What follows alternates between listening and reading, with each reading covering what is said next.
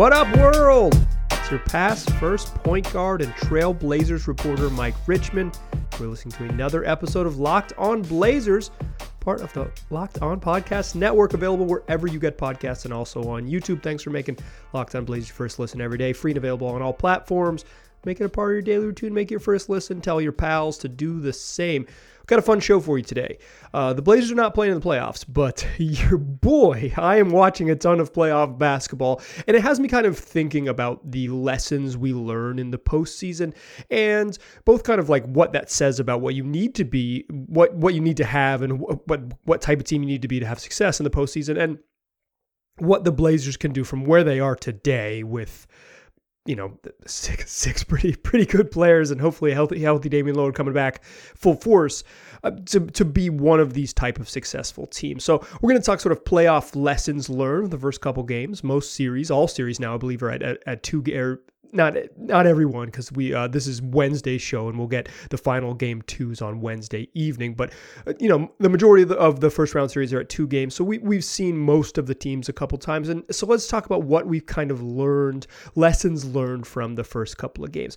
The big lesson, like the first sort of big lesson for me, is just the value of versatility, and I mean that in versatility both in shape. Like the ability to play big, the ability to play small, the ability to play, you know, to shape shift and have, you know, here's our best core players. Three dudes are definitely gonna be on the floor. Who is the fifth or who is the fourth and the fifth that sort of make this thing work? And I'm thinking about that in the way Memphis bounced back against Minnesota in the first game against the T-Wolves. They just didn't have the Grizzlies just didn't have a spot for Steven Adams. They didn't know what he was going to do on defense. He was in the drop coverage, and they were just getting beaten just pull-ups because D'Angelo Russell and Anthony Edwards can do that, particularly Ant just ate him up when he was in a soft drop. Then they tried to bring him up high, and he got ran past, and then they were putting him in pick and rolls with Cat, and Cat was taking advantage of him with his shooting and his versatility, or his like sort of just scariness as a jump shooter against a big. And so what Memphis countered was that Steven Adams didn't even last 3 minutes in game two. He played 2 minutes and 50 seconds. They yanked him. They played pretty much exclusively smaller with mostly Triple J, Jaron Jackson Jr. at the five, but also, you know, staying with like a shooting smaller-ish five with Killian Tilly coming off the bench, etc. Like they said, our half-court offense wasn't very good. And our defense we couldn't stop them at all. Is there a way that maybe we can juice our half-court offense to make us just way, way better? And then if the trade-off is we'll still have a really good defensive player in a trip in Jaron Jackson on the court, and as long as that is the case, then we will live with it because we think we can bounce back and just play a much better game on offense. It'll open us up, and it'll allow us to play a certain way on defense that we're more comfortable with. We don't have to like figure out a scheme for Steven Adams. That versatility really matters. Like that shape-shifting versatility really matters. Steven Adams really good. He's what makes the Grizzlies special. His, in some ways, like during the regular season, his offensive rebounding, his screen setting, his passing really opened up a lot of them. I was not a believer in that trade, and he was great for him in the regular season. You get into this matchup, it's not good. They yank him. That versatility really, really matters. And then the other thing I'm thinking about versatility is just scheme versatility. Being able to do a bunch of different stuff. And I'm talking about this, the way I looked at, the way I watched the Mavericks kind of give the Jazz the business in game two to split that series without Luka Doncic. And mostly I'm talking about the Mavs defense. The Mavs showed them everything, the whole dang bag. They switch a bunch. Like that's their go-to move. And they too, like so many teams do, downsized a little bit, taking Dwight Powell out of there, putting Maxi Kleber at the five, and just living with switches. But they didn't just switch. They didn't say, okay, we've got a small switchy lineup. This is going to be the thing we live and die by. They played everything. They played a little bit of drop coverage every so often to just like show, you know, whether you drop the big man back and pick and rolls, or kind of playing center field, like lower than the screen, and you can invite mid-range pull-ups and things of that nature. The Jazz typically killed drop coverage, but a little bit of it was sprinkled in the right times, like against Michael Conley, who maybe he isn't as aggressive for pull-ups as opposed to, say, a Donovan Mitchell, although they played a little bit of it against Don too, just to show them a different look. And then they mixed in a bunch of zone. And it's like that isn't necessarily like a lineup thing. That isn't shifting sizes or saying, hey, we can't play a traditional big. We need to go another direction. This was just scheme versatility, the ability to show a bunch of different defenses. And I think that is real. Like if you're going to win in the playoffs, to being able to say, okay, they're tearing us apart in our base coverage. Do we have anything else we can throw at them? Or, hey, we're going to play our base coverage down the stretch because that's what we're best at. But can we steal a couple possessions? Can we screw up the middle, some middle game possessions by showing them a different look? Can we show them a different look enough times? You know, hey, let's play 7 straight possessions of zone because we know we can win 6 of those 7 possessions, and that's great. That's we win like that's almost 85% win rate. Like let's give them something else. Chauncey Billups, I asked him about this during the season. Is like the Blazers played zone a bunch. Early in the year, and they sucked at it because they were pretty much bad at everything in December.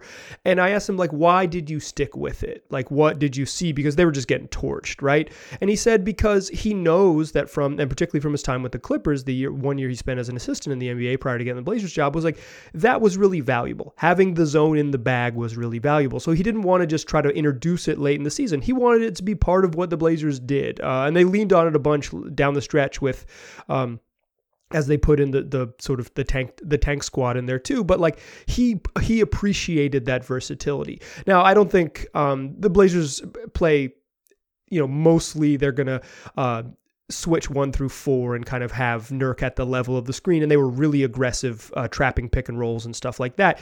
But they didn't always, you know, and then everybody got hurt and we didn't really see it, but they didn't always trap pick and rolls. Like for the most part, early in the season, they did it more than anyone else. They were as aggressive in their scheme as anyone else, but they sort of, after Dame got hurt, they weren't as aggressive in that. And I think that's the kind of scheme versatility you want to see the Blazers. I have no idea like what they're going to look like next season in a lot of ways.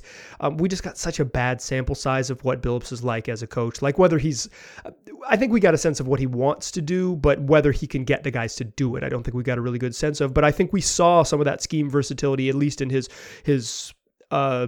the way he prefers to do things. And I think that's valuable because when you get to this level, when you get to this stage of the season, when you get to the high preparation stage of the season, teams know what you're going to do and they know what you want to run. So being able to do a couple different things has some real value.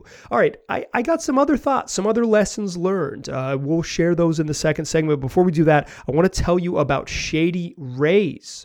It's the independent sunglasses company that's giving you the features of $200 sunglasses for a fraction of the price. That means polarized lenses, well-constructed durable frames, and premium high-end finishes. Also, something you won't find anywhere else is Shady Rays has a wonderful protection program, like the best that there is.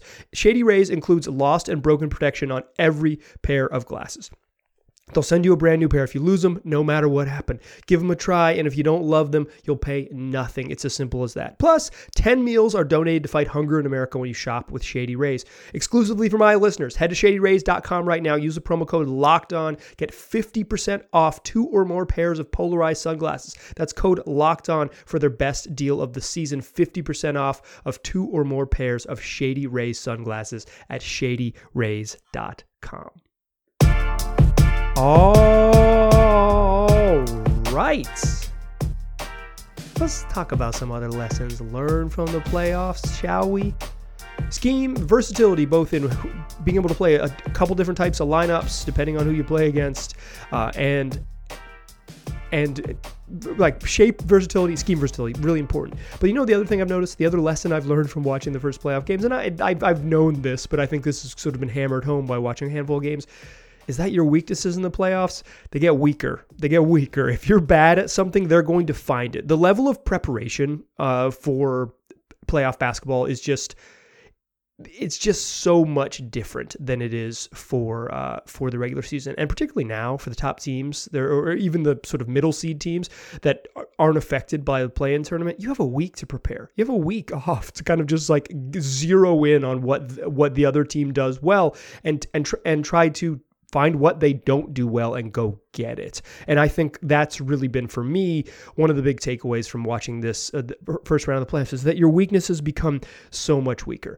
We all kind of knew that the Jazz weakness is perimeter defense. They just do not have perimeter defenders to keep the ball in front of them. And when they can't keep the ball in front of them, the strength of Rudy Gobert as this great help defender and anchor is totally neutralized. And we saw that in game 2 against the Mavericks. Like, this is the thing that the Clippers did to the Jazz last year. It's the thing that the Nuggets did to them in the bubble. Shades of Jamal Murray, shades of Terrence Mann. The Jazz do not have the perimeter defenders to keep the ball in front of them. And because they can't keep the ball in front of them, they can't keep the ball out of the paint. And then you're making this decision whether you're giving up a layup or Rudy Gobert helps because he's going to be a natural helper and his man is going to be posted up in the corners for threes. And Maxi Kleber hit 8 threes, wide open threes. I believe I saw ESPN Stats and Info tweet from Tim McMahon, reporter mostly based in Dallas, lives in Dallas. I don't know where he's based for work. But Tim shared a stat from ESPN Stats and Info that 7 of Maxi Kleber's 8 made three-pointers in the game were considered wide open. Like, beat your man off the dribble, get into the paint, force help, kick. Get into the paint, force help, kick. And this isn't a scheme thing. Like, this isn't scheme versatility, right? Like, this isn't the thing we talked about. There's only so much you can do if Michael Conley and Donovan Mitchell can't stay in front, if Bogdanovich can't stay in front, if Royce O'Neal can't stay in front. It doesn't matter. If you're giving up, no screen, just beat your man one-on-one drives, you're going to get stuck in rotations. And if you're going to get stuck in rotations for a team like the Jazz, a team that doesn't fly around and rotate like as part of their natural scheme, you're going to get burned. Anyone who can't keep the ball in front is going to get burned, but the Jazz and their lack of perimeter defense, that weakness gets weaker in the playoffs. Jazz might still beat the Mavs. Like, they really might. Their offense really cratered down the stretch, but that weakness on defense is just glaring. You knew it was going to happen. It happened in the last 2 postseasons, and it came back again in game 2, and it's like, oh yeah, this is still their bugaboo, and it's still a problem. I think the Raptors' lack of size, that weakness looks weaker now. And this was, the Raptors were funky and weird and crazy, and their lack of size, just like someone to, not even who can guard Joel Embiid, because like no one can guard Joel Embiid. He's the best scorer in the league. Like, he's just a force on offense, but just someone big enough that can foul out, can play 28 minutes and foul out. They don't have that. They don't have someone they can go to and foul out. That lack of size, that lack of that lack of a true center. I don't even think they would, like, a true center would really necessarily unlock what the real problem is for the Raptors, which is that they're missing a little bit of half-court juice. They need one more guy to have some more half-court juice. They've obviously have some injuries, and it's hurting them and all that. Like, Gary getting sick and Scotty Barnes hurting his ankle. Like, that's... That's part of it, but just their lack of size, specifically, like, just, can you look down the bench and find one dude who could go, like I said, foul out in 28 minutes? Like, that's what they need. They need someone to foul out in 28 minutes, and they don't really have that. And that weakness is getting exposed a little bit because they just don't, they don't have a good way to handle what Joel Embiid is doing right now. They're just fouling him a million times and sending him to the line. And they're sending double teams and they're trying to do anything, but they're missing that. That is a weakness that is getting weaker. It always kind of seemed like this was going to come up for the Raptors, but it specifically came up quickly. I think a lot of people thought there's like general length and athletes would take care of it. But again, a little bit shorthanded, and it just, Joel's giving him a problem. I think one of the other weaknesses that we're seeing getting exposed is that Denver just doesn't have enough depth to hang. They won 48 games in the regular season. It's a real testament to how good Nikola Jokic was and how things change in the playoffs, right? You're not playing the frickin' Warriors every night. So you can rack up some wins. And I think the Nuggets were good enough and they play hard enough and typically to just find ways to get wins, and they might win a couple games in Denver and kind of change my opinion of them in this series. But I think Aaron Gordon's been terrible. I don't think Monte Morris, who's a true Blazer killer, has really stepped up. And I think Nikola Jokic has been kind of fine. He just doesn't have the assist numbers are way down because his help isn't there.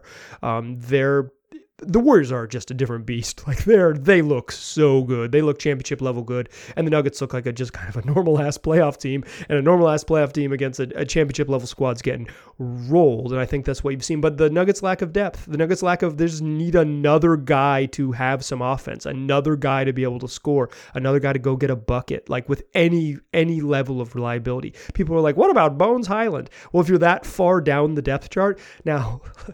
Last year, Bones Highland would have had like 27 in Game 3 and ruined the Blazers season, but they're just playing a different animal, and that lack of depth, your weaknesses get weaker. It reminds me of how the Blazers, you know, under the Terry Stotts seasons would just like classically end, where it's like trap Dame because the guys behind Dame can't hurt us. You get the ball out of his hands. You make Nurk or whoever it might be into a decision maker, and you swing out. You spray out to the corners, and if the corners are, you know, Mo Harkless and Al-Farouq Aminu, come what may. If it's Evan Turner, come what may. Like, no one was worried about that. It was just like, this is their weakness, is they don't have a way to, they don't have a good way to counter traps. I mean, you can blame that on Dame and Terry for sure.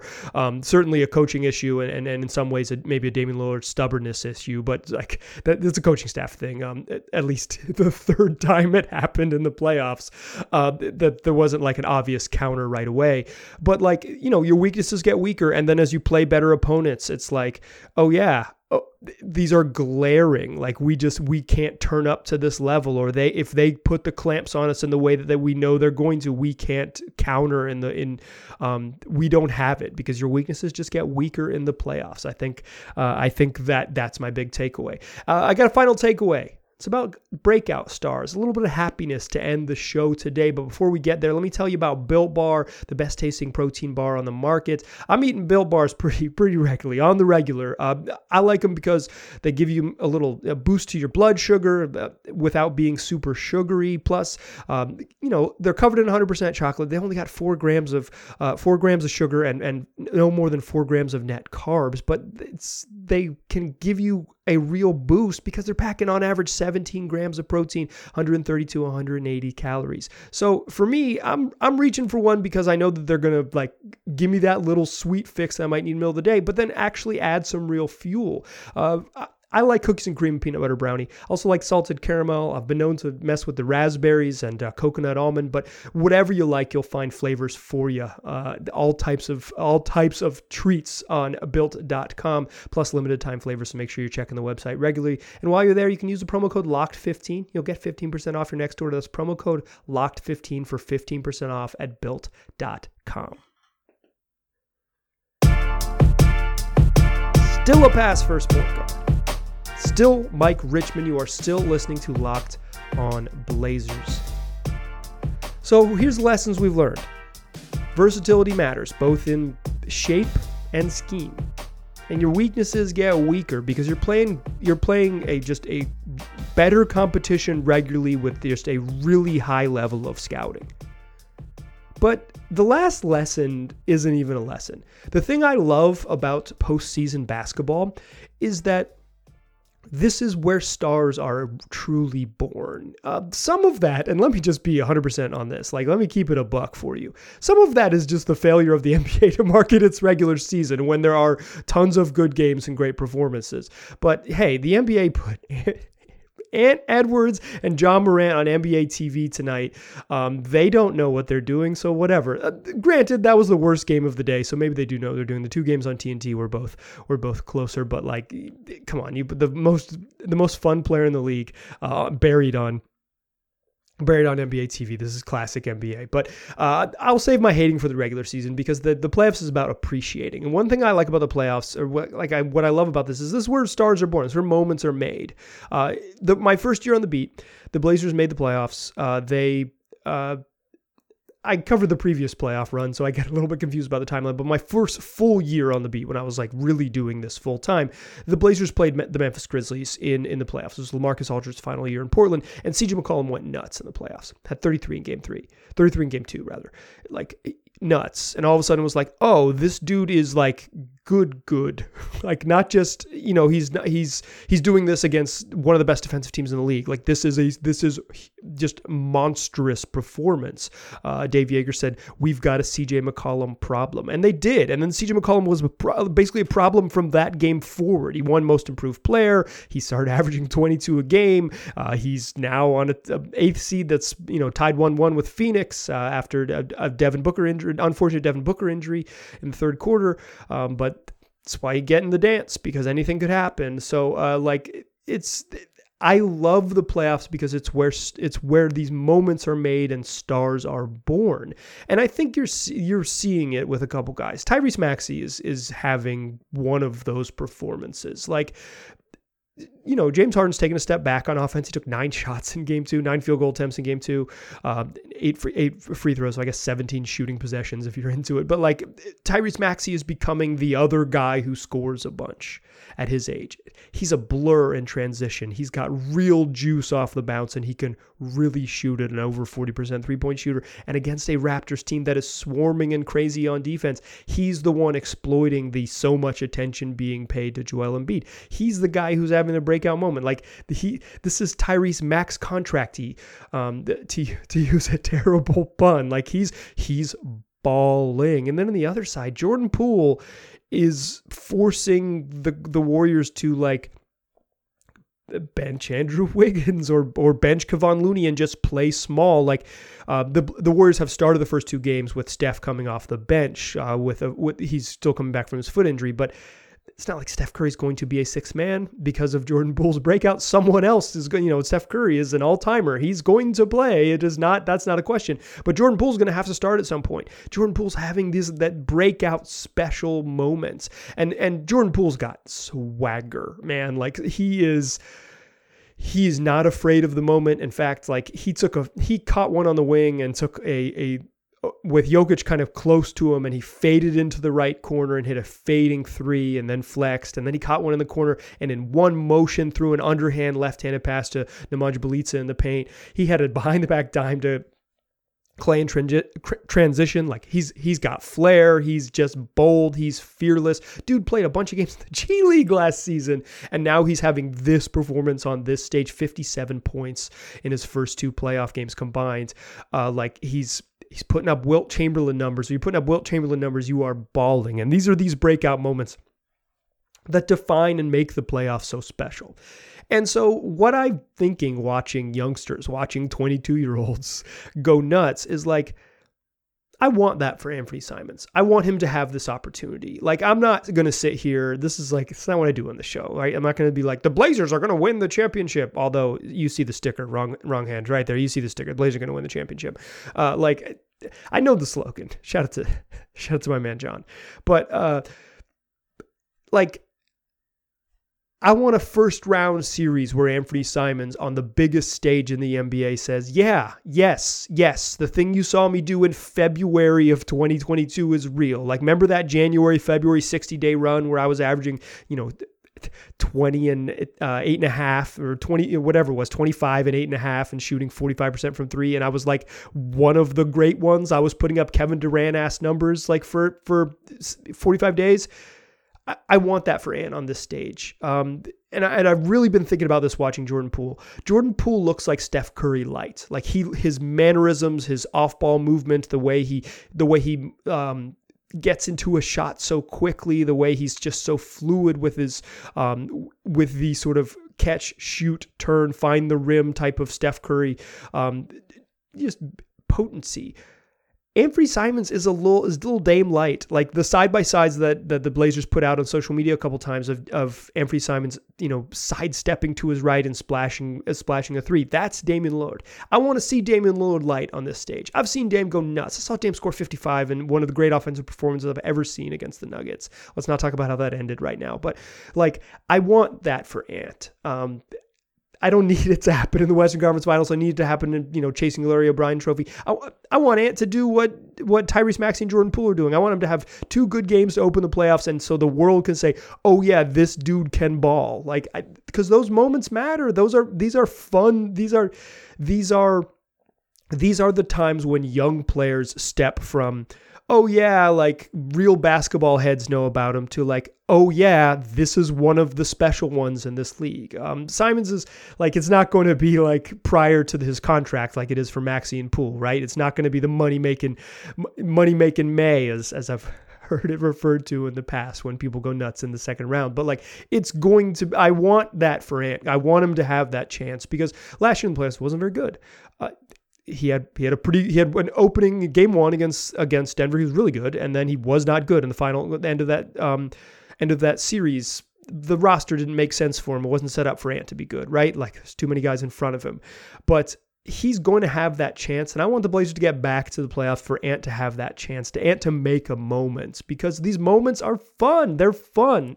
The playoffs are really special. They're my favorite time of year, and it would be. Not having, you know, I've done this for 8 years. This is the first time I haven't experienced the Blazers in the playoffs. The first time I haven't been able to you know, attend a playoff game, et cetera, et cetera. I miss it. I want to get back that atmosphere. I want to get back to the fun, and I'm a believer the Blazers can make a push. I don't know how deep that push can be, but I believe they could be back in the postseason, making special moments again. And I want that for them, because these are really fun games. And when you get to the biggest stage, or the bigger stage in the league, the lights are brighter, the mics are louder, all of that. Yeah, let's see some breakouts from the Blazers in the future. Simons did it in January and February. Let's see him do it in April and May.